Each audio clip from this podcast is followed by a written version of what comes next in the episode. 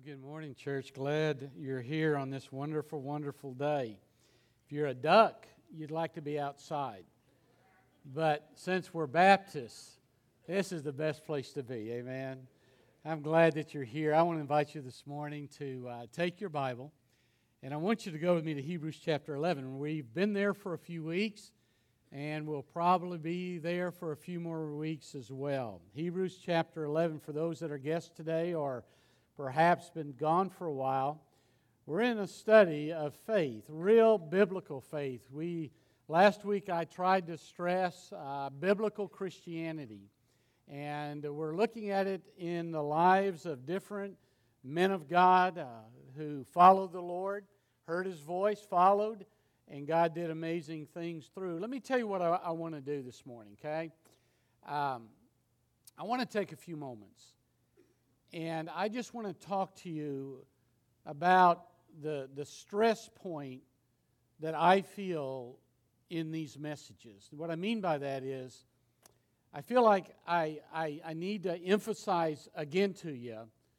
what I really believe God has laid on my heart to lead me into a study of Hebrews chapter 11. Okay? And, I, and the reason I want to do that, because I've I've talked about it over the last three or four weeks, and you're probably going to get tired of me uh, bringing it up again.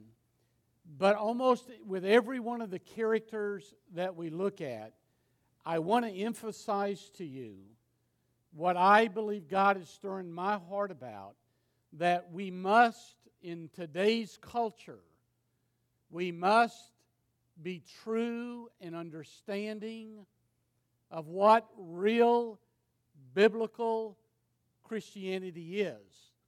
And the reason I say that and say it like that is because I do not believe that's being taught in our churches today across our nation. That's why, beloved, our churches are in the shape that they are in. That's why when biblical statisticians get together and they begin to analyze churches and begin to analyze denominations and begin to analyze what's going on in churches today, you know what they're finding out? They're finding that there is no appreciable difference between those who call themselves Christians and those who say, I am not a Christian. We live the same way. We do the same things. Our marriages are in the same shape as non believing marriages are in. And I think we need to ask ourselves why is that? Why would some who claim faith in Jesus Christ, why would some who would say, I believe Christ died for me, shed his blood on a cross for me, but then when I live, there's no difference in my lifestyle than most of the people in our country. Why is that? Why are our marriages falling apart in the same percentage as non believing? And I think it's because, and I'm just going to tell you what I think, okay? That and a cup of coffee, I mean, a dollar a cup of coffee, right? I think we have a failed theology. I think, gang, our doctrine is suspect. I think that somehow we've not taken the truths of Scripture, lifted out the truths of Scriptures, and made application into lives of people. So we run at breakneck speed looking for a quick fix, looking for a, an ease to have what we want to have and yet our lives are in turmoil. It's just a mad chaos. And we have to ask ourselves, why is that? And so here's my stress point I started several weeks ago. Here it is, and it'll be with us for the next several weeks, okay? I want you to, if nothing else, I want you to get from this that faith, biblical faith, Christian faith must be focused externally on Christ, received by Christ, before it can ever be internally appropriated. You don't, and you've heard me say this, you don't work up faith through various religious exercises. And then when you have your act together, you trust Christ. It doesn't work that way. I've had people through the years that, that have said, you know, preacher, I'm getting there. I, uh, I'm working at it. Me and God, or they'll say something like, me and the man upstairs. We're getting there. And ultimately, preacher, at some point, when I get my act together, then I'm going to trust Christ and I'm going to be a God follower. Now, beloved, that's getting the cart before the horse. And it leads to emotionalism. It leads to feelings driving the cart. And those who live by feeling driven faith, somehow in their minds they say, I'm successful, God likes me, or God approves of me, or God smiles on me. When there's something in my life that I can grab hold of, maybe success, or wealth, or health, and that's proof that I've gotten to the point in my faith life that God approves of me. Now, I don't want to be harsh to anybody, but listen to me carefully. That's the premise of Joel Osteen's ministry and others like him. May I bluntly say to you, that's Christian paganism. That's not even a right term together, is it? That's Christian idolatry. That's not a right term. But that's what it is. It's making God a pawn in our desires or our drive of desires. But that's not what we find in the Bible. That's not what we find, especially in the New Testament, and it's certainly not what we find in Hebrews chapter 11. The Bible tells us that God gives you faith in justification, then we appropriate faith in life as proof that we have it. In the midst of incredible challenges, even, yea, in the midst of sometimes incredible suffering, we live for Christ. We live out what He has deposited in our life as proof that we have it. And it's all screwed up today, gang. You've got to start with Christ. He's the giver, He's the depositor of righteousness. And when you have Christ, then as a proof of your life, you live out honor and glory to Him through Him working through you for His honor and glory. And so here's my statement, and then we'll go to our scripture. Sanctification leads to perseverance. Perseverance produces fruit, and fruit is proof you got it. Can I say that again to you? Sanctification, the process that God begins the moment He saves you. When you become a child of God, you become His responsibility. How many of you uh, mothers have produced kids? Okay? Now, when those babies were born, I imagine you ladies looked at that child. I know us daddies, and, listen, girls, it's a hard night for us to have to wait for all that, okay? Us guys looked at those babies. And I don't know, it's been a long time, but I can remember when Rhonda came out, and I can remember when, when Jeffrey came out. And I looked at that bundle of girl and that blubber of boy. I said, My stars.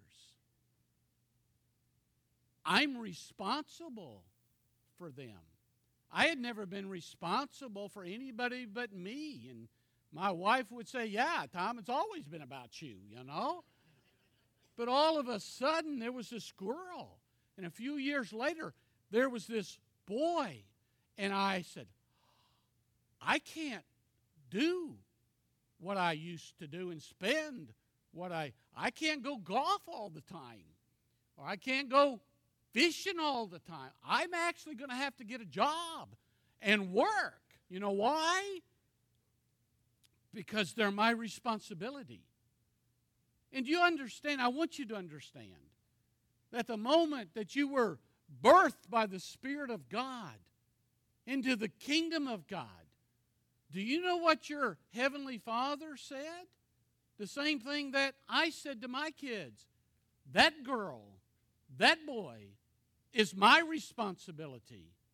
And I'm going to take charge of that child and I'm going to grow that child up the way I desire. That's called sanctification. We're in that process, and it'll continue to the day we go to be with Him. Sanctification builds in our lives perseverance. And the only way you can learn perseverance is live through some of the trials and the challenges in life. And from those trials, there's something that's produced out. And that's called fruit. That's called proof. Let me, let me give you a, a different illustration, then we'll go right to the scripture. I, uh, last Friday, this past Friday, I, uh, I went fly fishing. And not fly catching, fly fishing, because when I go fishing, I don't to catch anything. But according to the generation schedule from Greers Ferry, they, they said that the generators are going to kick in at 9 o'clock. So that told me that I had till about 1 o'clock to fish. Okay? Well, I got up on the Little Red about uh, 7, 6.30 or 7, got in the water a little before 7, and I noticed that, that the, the current was strong, and it was pushing me. And I thought, first of all, I should have known nobody else was in there but me, so that should have told me something. But after about 30 minutes or so, this incredible current kept pushing me, and I decided I needed to get out of there. And by the time I got to the shore, man, I'm panicky and I'm, I'm scared to death. I found out later that they started generating at 6 o'clock.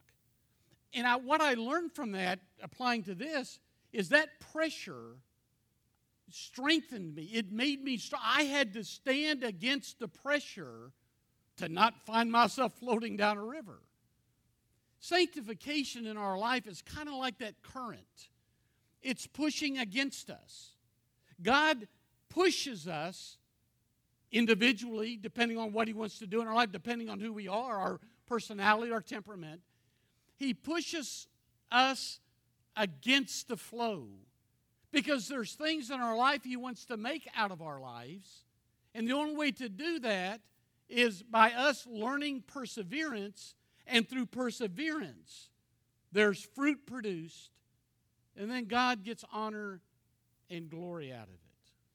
Now, last week, last couple weeks, we talked about Noah, didn't we? And we talked about Noah and faith working. Today, I want us to see what God says about Abraham, faith living. Okay, let's take our Bible, Hebrews 11 verses 8 through 10. Let's stand in honor of God's word. And let me kind of just share with you. I, I don't know if I'm going to get this out, okay? But I got to tell you, this is a wonderful passage of Scripture. So here's the deal, church. If I mess it all up, Don's back from vacation. We'll let him come straighten it up next week, okay? But this is a wonderful passage. Look at verse 8. By faith, Abraham, when he was called, he obeyed by going out to a place which he was to receive for an inheritance. And he went out not knowing where he was going. By faith, he lived as an alien in the land of promise, as in a foreign land, dwelling in tents with Isaac and Jacob, fellow heirs of the same promise. Why? For he was looking for a city which has foundations, whose architect and whose builder is God. Father, in these next few moments, I pray you'll give me clarity of my mind, clarity in my speech, so that I can share God precious truth to the people that I deeply love that I know that are going through trials and challenges. That in some ways may be hurting so very deeply, and we need to know what true biblical faith is that we see in the life of Noah and now today Abraham, so that we can hold up under the stress of the currents of life, so that we may honor you and glorify you. So help us today, Father, I pray, to get the goody that's here. In Christ's name. Amen. All right, gang, thanks. Be seated. Keep your Bible open. And I want you to notice this morning three things, okay? The writer of Hebrews, we don't know who, but the writer of Hebrews, in looking at Abraham in this text, is going to tell us two things about Abraham. He's going to tell us how he did what he did. And then he's going to tell us one thing. He's going to tell us why he did it. Now, let me remind you who he's writing to. He's writing to hurting, suffering Christians. He's trying to encourage them. So it's good to know that when you're in a ditch, I've said this to you, when you're in a ditch, it's good to know others have been in the ditch before you, others are in the ditch with you. You need to know how they did it, but more importantly, at the end, we're going to see why they did it. Why? How did they make it? That's why it's important. Look at verse 8. The first thing it tells us about Abraham is that faith listens. This is an incredible, amazing story of God's sovereignty, his right of call. Abraham was a pagan, living in the midst of spiritual darkness in a place called Ur the Chaldeans. Ur was located around the Euphrates River, which is now southern Iraq. He was an idolater. He was part of the social and the religious structure of his society. He wasn't looking for God, he had no desire for God. But the Bible tells us in several places, tells us here, that God called him out and called him out in that darkness. And somehow, according to the grace of God, he listened to God. And not only did he listen to God, he obeyed God. And he went out, not even knowing where he was going. God didn't give him a blueprint. God said, Come, follow me. I will show you. And he did. And the Bible tells us, especially in the book of Galatians, he became the father of the faithful. Now, beloved, listen, it was an external call of God before it was an internal surrender to God, a surrender of obedience. And I want you to know that is what biblical Christianity is. It's about the sovereign grace of God. It has to be. Because there's nothing remotely in Abraham that would have ever commended him to God. God sought him out. God called him out. God regenerated his heart. God gave him faith in his spiritual darkness, and he responded. That's the way saving faith works.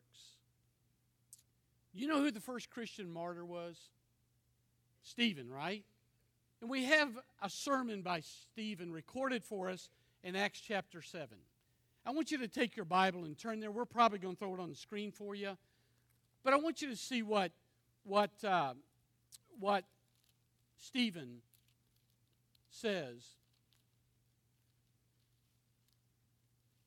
Hold on, I'm getting there. Is it on the board?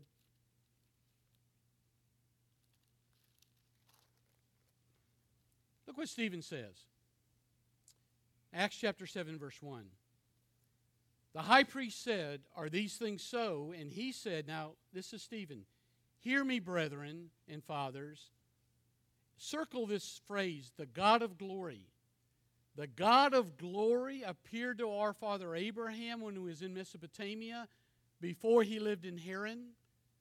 Said to him, Leave your country, your relatives, come into the land that I will show you. And the Bible says, Then he left the land of the Chaldeans settled in Haran. From there, after his father died, God had him move to this country in which you are now living. Did you notice the phrase, the God of glory? What does that mean? What does the God of glory, how does that happen? Or How does God do that? Well, let me ask you, how did it happen for you? Or has it happened to you? Let me tell you, it happened to me. I was a lad of six, seven years old. I was at a church camp in Upper Washington State. Seven years old. I didn't know theology, gang. I didn't know what the word redemption meant. I didn't know what the word ransom meant. All I knew was two preachers' boys from New Orleans Seminary, Glenn Saul from Texas, Wendy Burke from Jonesboro, Arkansas came. And for about a week and a half, I think I told you the story one time. I was just a little bitty lad. I didn't even know enough to take a bath. I lived in the same clothes for a week and a half, came home with the same clothes I went with. My mama liked to freak out, so no. And I don't know what Glenn Saul preached that day. I don't know what Wendy Burke sang that day. But I'll tell you what I remember. And it's as fresh today at 63 as it was back when I was six or seven. What I know is that the glory of God grabbed my heart and changed my life. Like I said, I didn't know theology. What I knew was that something was really wrong inside of me. And at six or seven years old, God let me know something was wrong with me. God let me know that He alone had the cure. And when God touched my heart, when the glory of God grabbed my heart, I came running. That's what happened to Abraham. That's what happens to all that are called by grace. God calls. Supernaturally, He calls. We hear supernaturally, we hear. And we go out even if we don't know where we are going. Faith always listens. Jesus said, My sheep hear my voice. Faith listens. Are you hearing the voice of God? Hmm? Look at verse 8 and 9. Because faith also lives. This is incredible to me. Let's reread the passage. By faith, Abraham, when he was called, obeyed by going out to a place which he was to receive for an inheritance. And he went out not knowing where he was going. By faith, he lived as an alien in the land of promise, as in a foreign land, dwelling in tents with Isaac and Jacob, fellow heirs of the same promise. Something major. Did you notice verse 8?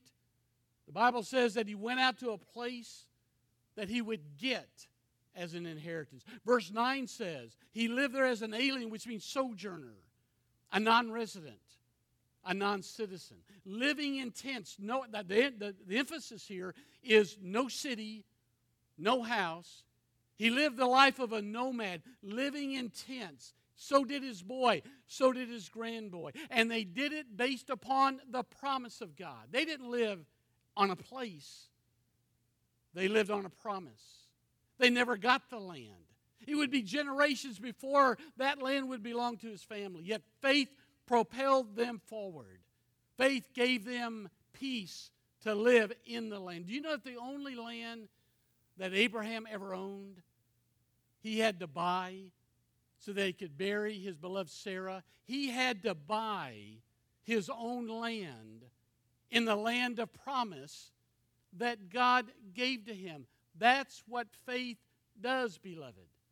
One of the commentators said, Here's a man that lived in a camper, never had a house. It was a tent, no air conditioning, no running water, no flushing toilet.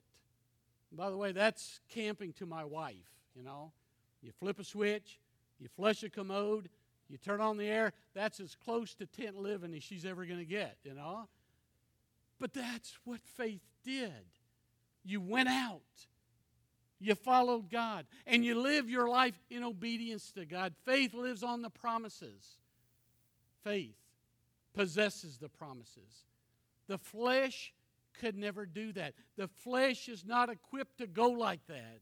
It takes the Spirit of God dwelling inside of a person. It takes faith, not some feeling generated from within. It takes faith that's deposited from without. Faith listens, faith lives. And now we ask ourselves why. Look at verse 10. Why did he do that? And the Bible says that he was looking for a city which has foundations, whose architect and builder is God. Faith listens, faith lives. The beloved, listen. Faith is always looking. Faith is always looking for God's best. And I have to tell you, I, I find myself as I get older more and more frustrated with preachers like the Joel Osteens who go around telling their people that your best life is now. Beloved, listen. Your best life is not now. Your best life is yet to be. Your best life is a city who has eternal foundations designed by Almighty God. If this is your best life now, you're lost. For the saved, this is the worst we've got. The best is yet to come. The best is what God has in store for us. That we may not understand it all, that I have not seen, ear hath not heard, and neither have entered into the heart of everything God's prepared. But we know that God has something in store because the Bible promises it, and we live on the promises of God. I want you to notice something important in verse 10. Look at verse 10 for just a moment. He was looking for what? What does it say? What city? The city, isn't it? That's a definite article. Remember English? The city. He was not looking for any city, he was not looking for one of many cities. Abraham was looking for one city, the city, the only city, the city of God. The one whose designer and builder is God alone. The city that was in God's mind and the city that was built by God's hands. And you see, if you're a struggling believer like these folks were, maybe today you're struggling. Maybe you're weary. Maybe you're heavy burdened. Maybe you're burdened with life and you're suffering for your belief in Christ. Maybe you're even going through persecution. What would it mean to know that there's another city? There's a celestial city waiting for us on that glorious day when we perhaps die and go to be with Him or when He comes to capture us. Let me close with a story. How many of you guys have ever read Pilgrim's Progress? Raise your hand. Okay. For those of you that haven't, you ought to. It's a classic. It was written by a guy in prison. And it's actually the story of, of a pilgrim. His name is Christian. And it's an allegory of Christian on his way to the city of God. It's an amazing story about the struggles of the Christian life. Christian gets in trouble. I think his name could be Tom because he took some strange paths in his life. He, he got off the beaten path sometimes. And so he wanders off the path. He gets tempted by simple. He gets tempted by sloth. He gets tempted by presumption. He has to navigate the hill of difficulty. And according to the story, he gets to a point where he's just about wiped out. And he comes to this place called House Beautiful. When he comes to House Beautiful, he stops and he rests, tries to recharge his battery, restocks for the next part of the journey. And before he heads out, he's told to be patient. Stop, rest, be patient. And he was told that before he begins his trek again, that he needs to walk up delectable mountains. And so he walks up delectable mountains. And when he gets to the top, he looks and he sees the celestial city. He sees the destination where he wants to go, that he longs for. And he begins to, and I'm reading a little bit into it, but he begins to realize that the journey is fraught with dangers, that the journey sometimes is hard. And sometimes you do want to quit like these readers and you want to chunk it and go back. But he's seen the city and he realizes it's not so much the journey, it's the destination that's really important. Now, I think there's joy in the journey at times, I think there's challenges in the journey at times. But it's not the journey, gang, it's the destination. So he comes down off a delectable mountain and he starts again and he has his challenges. He's got to deal with Apollyon. He's persecuted in the valley of, of the town of Vanity Fair. He barely escapes the valley of the shadow of death. But there's something different. There's a difference now. He's seen the city. He's seen that this city is built by and made by Almighty God. He's seen that the city has eternal foundation, and it's that city that propels him forward. And I want to say to you that's true of all who have come to faith through Jesus Christ, through the shed blood of the cross. God has promised. We may not have it yet. Abraham never got it.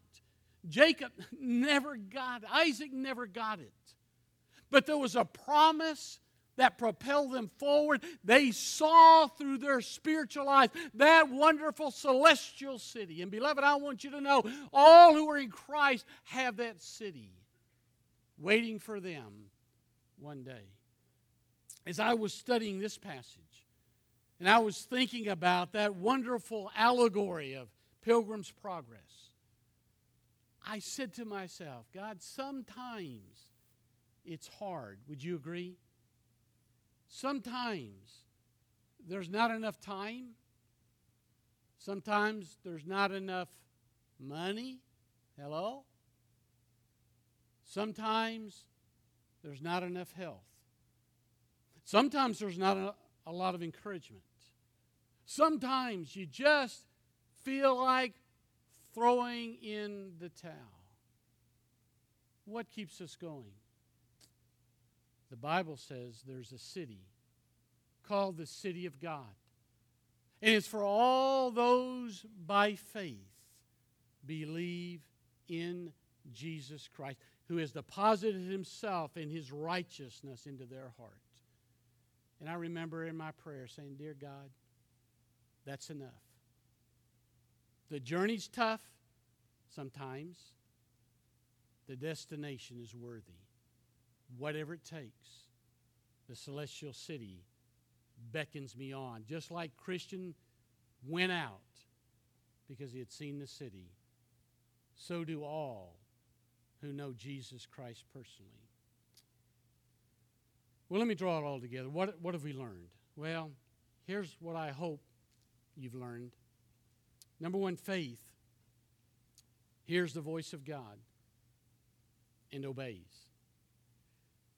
The proof of your faith is in your obedience. Faith hears the voice and obeys. Faith waits on the promises and perseveres, where it means to patiently endure. Faith waits on the promises. Faith expects the very best of God. And sometimes it's so radical and sometimes it's so hard the mind can barely get you fathom it. That other city, that other place. But it's there for the child of God who by faith has received Jesus Christ as Savior and Lord of their life. Faith looks. Faith listens faith longs for God's best. Let's pray. In a moment, Stu will be here. And maybe God has spoken to your heart. Maybe there's something in your life that you're battling with, that you're struggling through. Maybe you've forgotten that it's really not about the journey at all. It's about the destination that's coming. And knowing there's that great destination, gives strength, even joy in the journey. Father, in Jesus' name, these moments we give to you. Maybe someone's struggling. Maybe someone's hurting. Maybe through the life of Abraham. Lord, we can encourage someone in the journey. In Christ's name, amen. Let's stand together.